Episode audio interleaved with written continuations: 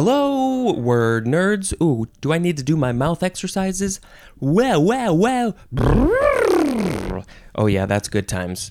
Hello, everybody. Welcome to the podcast called The Dictionary, hosted by me, Spencer Parks. I am very glad that you are here, and I hope you come here again. Let's not say anything that's going to make you want to leave. The first word in this episode is Dunkirk capital D U N K I R K. I would not have expected this to be in the dictionary. Uh, first of all, we got to say, go see the movie Dunkirk. It's a great movie by Christopher Nolan. Okay, this is a noun. You can emphasize either syllable. It is from 1941. Number one, a retreat to avoid total defeat. So if you are about to be totally defeated and you don't want to be totally defeated, then just retreat. And that is called a Dunkirk. And yes, we will talk about why this is called a Dunkirk if you don't know. Number two, a crisis situation that requires a desperate last effort to forestall certain failure. Similar similar idea, terrible situation there will be certain failure unless a desperate last effort is done. Something, you gotta do something so you don't get the certain failure. As in, a Dunkirk for U.S. foreign policy. And that is a quote from Time. Time magazine? Maybe just just time. You look at your clock, it's it's time. Time your time is telling you that you got to do something for this U.S. foreign policy, otherwise, there will be certain failure. I didn't realize that this word gets used in ways like that. I just thought it was the, the word about the thing. The thing, what's the thing? Let's tell you about the thing. This is from Dunkirk, spelled D U N K I R K, or it is spelled D U N K E R Q U E which looks like a city or town or village or something in France, which was the scene of the evacuation of Allied forces in 1940. And if you watch the movie, you will definitely get to learn more about this whole situation. Uh, but I, ba- I think, you know, it's basically hey, we're about to lose. Let's get the hell out of here so we don't all die. We don't want more people to die because we've already lost a lot of people. And so there were like planes that came in to help out and boats.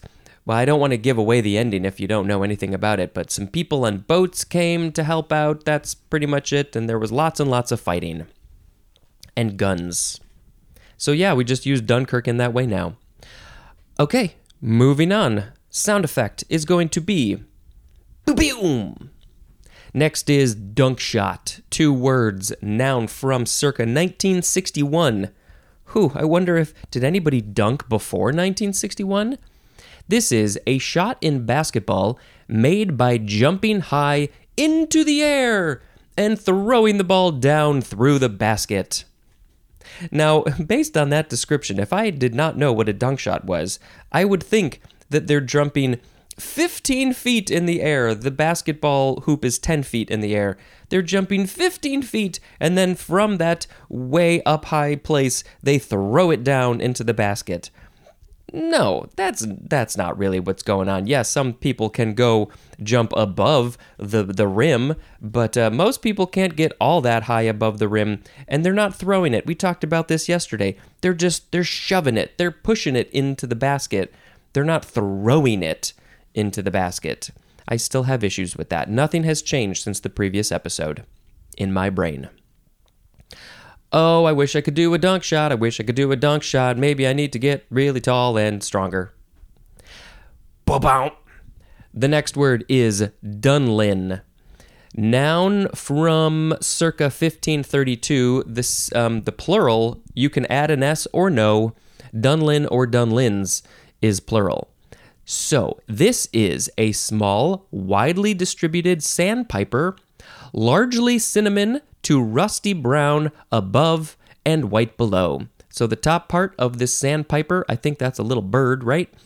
Uh, above the top part is cinnamon or rusty brown, kind of like a reddish brownish tinge. And then the below part is white, which we see very often in animals. The species name is Calidris alpina or alpina. And I don't know what any of that means, but alpine makes me think of uh, mountains and snow and white. So maybe that's partly why they're called that because of the white, the white bottom. Um, the um, okay, okay. The etymology says this is from the first form of the word "dun," which was two episodes ago, and um, I guess that's about the color, the the grayish yellow, or the new. Hmm, hmm. That's kind of the dullness or drabness. I don't know. Do these uh, these birds look dull or drab? It's not really given much more information than that. And then they just added Lin. Dunlin. It's a bird. Maybe we should post a picture on social media for this Dunlin. Dunlop is next, and you can emphasize either syllable. It has a capital D and it is spelled D U N L O P. Dunlop or Dunlop. This is a noun from circa 1780 and it is a Scottish cheese similar to cheddar. And we know cheddar cheese came from, I think, Cheddar, England. So this Dunlop cheese is from Dunlop, Ayrshire, Scotland. And of course, I don't know how to say these words properly. Ayrshire, Ayrshire, A Y R S H I R E. How do they say that? Ayrshire. I don't know. That's my best guess, but I don't know. So Dunlop is a place in Scotland who make cheese. They make some cheese similar to cheddar cheese. Do do do. That's not what I meant to do. Let's just do do do. Next is dunnage with two N's. Noun from the 15th century. One, loose materials used to support and protect cargo in a ship's hold. Also, padding in a shipping container is the dunnage because it's also used there to support and protect cargo, either just in the general storage area or also just inside of a container. Either one of those is dunnage. And then number two, the synonym is baggage. So I guess any of the stuff in the ship's hold or just any sort of baggage can be called dunnage. But we don't know why we don't know why this word is this word. It says origin unknown. The AGE, I mean, we see that in terms of things like this baggage and other other similar words, but the dun the dun part, I don't know. I just don't know. Is it about the dun horse? Is it about the Dunlin sandpiper bird? Um, there is some here dun. The third form of dun is about uh, persistent demands upon for payment. I don't know. That one doesn't really make sense. No clue why it's called dunnage. Bop, bop. Next is the first of our D-U-O words. There's not so many of them. Duo. That's this word. Duo. Noun from 1590 um, number one, the synonym is duet. And number two, the synonym is the number two definition for the word pair. A pair of things, a duet, a duo. Let's sing a duo. No, I don't want to sing a duo. I want to sing a duet. Well, I don't want to sing a duet. I want to sing a duo. Well, I guess we can't sing together anymore. Goodbye. Okay. This is an Italian word. I guess this would be the Italian version of duet um, also from Latin duo, which means two, and there's more of the word two. Two things, like my sound effect, pew pew. Here is duo again. This one is a prefix, and it just means two. It, it does, that's all it means. Now, I think that they should have put this one first. This one should have gone before the duet or the pair, but that's just me. I don't know things. I'm not smart. Uh, there's an example, though. Ooh, so uh, the example is the word duologue, which we are going to see in this episode. D U O L O G U E, duologue. Weird word, right? Yes. So we have some duo words coming up here, and I'm going to guess that almost all of them, possibly all of them, are going to relate to the word two in some way, the number two. Like my sound effect. Here is one. It is duodecillion. Duodecillion. D U O D E C I L L I O N. Duodecillion. Noun from 1875. Oh, come, come on. Be, be helpful here. It just says to see the number table. It doesn't say what it is. Well, actually, hold up, it does, because if we look at the etymology, this is from the Latin, well, so it sort of tells us. It's from the Latin word duodecim, which means 12. And then we just added, you know, the illion at the end of it, you know, like we see in million and billion and trillion. And that's most of what people know. Some people don't even know those.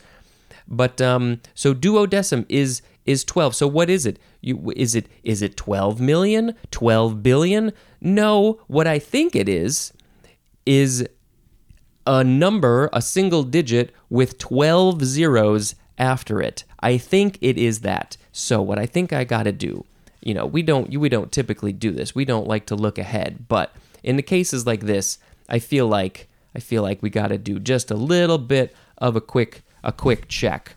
Um, oh boy, the table of numbers. This is a big table. Uh, oh my god, it's basically a whole page. Um, okay, duo duodecillion is um 10 to the power of 72. Oh my god, there's 72 zeros? What? And it says oh, so the reason it's 12 is because it's powers of 1 million. There are 12 powers of 1 million. And what does that mean? So a million would be just no powers or just one power. But then billion has three more zeros, and that's two powers of 1 million. So is that, what is that, 1 million times 1 million? Oh, I don't know. This is breaking my brain a little bit.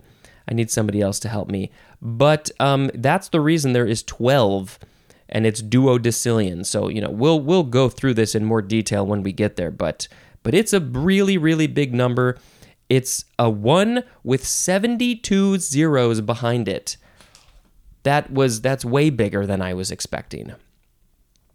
All right, let's talk about other related words that I think are mostly related to 12 because it's duo and decim, which is 2 and 10. So what do we got here? Blah blah duodecimal. Duodecimal. It is an adjective from 1663 of relating to or preceding by 12 or the scale of 12s. And duodecimal is also a noun. So, what of relating to or proceeding by 12 or the scale of 12s? Hmm. I'm not entirely sure what that means. I'm just not. Now, I know that there are some cultures, I think, at least back in the day, who had like a 12. Was it like the Mayans who had a 12, a number 12 scale or something? Um, so the scale of 12s, yeah, I just, I'm not sure.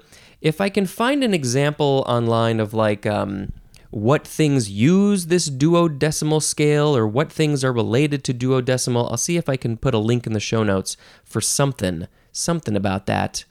Um, so clearly, this is from the Latin duodecim, which means 12, and there's more at the word dozen. So learn more about dozen, go back there. Wow. Next is duodecimo. Duodecimo. Noun from 1658. Um, you would probably just say dua, like in duodecimal. It just says dua, not duo, but I think if you want to say duo, you can. So duo decimal, duo decimal, do or duo decimo. That's the funner way to say it. Duo decimo. Okay. Um the, syn what is this word? The synonym is 12 mo. This is a word? 12 mo. T W E L V E M O. 12 mo. Whoa, whoa. Um, okay, so uh, yeah, we're still seeing the Latin. This one says duodecimus, which means twelfth, with the th at the end, the twelfth of something. Um, now, is that also what 12 mo means? Why don't I know this word? Why have I never come across 12 mo? 12 mo sounds like one of the um what are they called? The um the those those characters in in disenchanted disenchantment there's there's um oh boy what are they called the the elves i think they're the elves right uh let's let's they have all these very silly names and um i think uh duodecimo is one that should have and 12 mo they all have mo i think at the end of their names or mostly oh moving on New sound effect? Can your brain come up with something new? Blah, blah. Here is duodenum or duodenum or duodenum. D U O D E N U M, noun from the 14th century. This is the first part of the small intestine extending from the pylorus to the jejunum. Is that how you say that word? Jejunum? J E J U N U M, and pylorus is P Y L O R U S. So it's the very beginning of your small intestine. I think is that is that does it go from the stomach to the small intestine or does it go stomach to large intestine to small intestine? I can't remember my biology here. Can't remember what's in my body. Um, but anyway, it's the beginning of the small intestine and it goes from, I guess these are parts in the small intestine. They have been named the pylorus and the jejunum. Uh, that's the, uh, between the pylorus and the jejunum is the duodenum. Uh, and it's gonna, you know, help to digest your food and move it through your system and have it come out your butt, and then you made some dung. That's a callback to the previous episode. Duodenal, or maybe duodenal, uh, that is an adjective, so it would be relating to this part of the body. And why is it called this? It is from the Latin duodeni, which means 12 each, also from duodecim, which means 12. Oh, which is from its length, because this is so scientific. Because they say it is about 12 fingers breadth. It's a hard word to say, breadth. Uh, so they they say you know fingers are um, not all the same width or breadth, but they're they're close. You know, people got semi similar size and fingers. No, they don't. They really don't at all.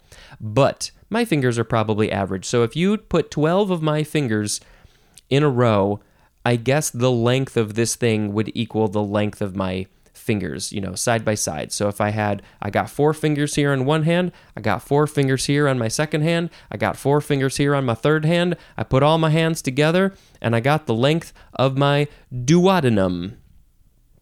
Very scientific, very specific. We, we always, we, we got the best measurements from all those people hundreds of years ago. Quee quee! The next word is duologue. Duologue, duologue. It is, well, it's the example that we had when we had the prefix duo, so we know it's something about two. It is a noun from 1864, and it is a dialogue between two persons. But isn't that what a dialogue is already? Or is a dialogue just people talking? You know, it could be either one. I feel like it probably uh, is more just about you know communicating. Yeah, we got written composition, but it, it here it says two or more characters. Uh, so yes, it's it, it's all about two or more. That's I guess what this is all about. Um, yeah, yeah. I get I don't know. I don't know what else I got to say. It's all about just talking and speaking and communicating.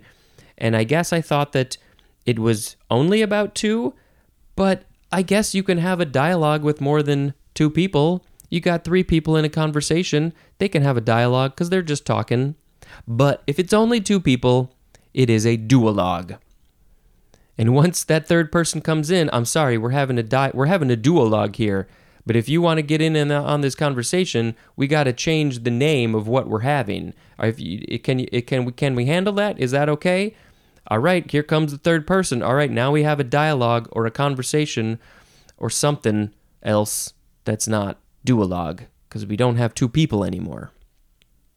Two people in my head. Now we got three people in my head. Womp womp. Next is Duomo. D U O M O. Noun from 1549, and the synonym is just cathedral. Now, there is the Duomo in, I think there's one in Rome, and um, I went to the one, not the one in Rome. I, I, I think there's one in Rome. I don't know, but I went to the one in Milan. I was there for work, and and somebody was like, "There's a Duomo in Milan," and I was like, "Oh, cool! I learned about that in school." And then I realized, oh no, that's the different one. That's the more famous one. But this one, I think, is still kind of famous and pretty spectacular and beautiful and intricate. And I've been up on the roof. You can go up on the roof and you walk up the stairs, the windy, windy stairs that go on forever. And then you got a beautiful view of Milan from up there. And then the inside, you know, it's a cathedral. That's where this came from, because a lot of cathedrals back then, um, well, let's talk about the etymology, because you'd think it would have a dome in there, right? But not necessarily, because this is, um, it's from the Italian domus, which just means house. You know, so it's it's the house of the Lord. That's a cathedral. That's why they call it a duomo. And sometimes they literally have a dome because there's more at the word dome, but not necessarily. So don't get confused. It's just a cathedral. Blamp, blamp. Next is duopoly or duopoly. D U O P O L Y. Noun from 1920. Number one is an oligopoly limited to two sellers. And I'm not entirely sure what an oligop. Did I say that word right? Oligopoly? O L I G O P O L Y. But there can only be two sellers in this oligopoly, so you call it a duopoly. Number two, preponderant influence or control by two political powers. So, yes, clearly, as we are seeing, it's all about the number two. Two things, two sellers, two political powers. Number two. The very important number two. And the etymology just says that is from duo plus poly or poly, as in monopoly or monopoly. Yeah. Uh, duop, how do you say this word? Duopolistic. Duopolistic, that is an adjective. Yeah, don't know much about this kind of thing. But I know all about monopoly. Okay, that was the last DUO word. Here we go with whomp whomp. The first of the DUP words. It's dup. Yep, dup. Yep, dup. This is the first form of dup, transitive verb from 1547, and it is archaic. The synonym is open. Open, open, open. So, what does that mean? Well, the etymology says it is uh, a contraction of do up. D O space U P. Do up. Open? How does that? I guess back in the day they would used to say, like, if they wanted to open a thing, do up. I don't know. This is, I don't understand it. But it's an old way to say open. Dup. Dup. Huh. What context? to transitive verb, so it's a verb. So if like I'm going to open the door, I'm going to dup the door. Is that how you would use this? Hmm. Fascinating. I've said that before. Next, whop whop. The second form of dup is an abbreviation for one, duplex, or two, duplicate. So I guess you can't you can't.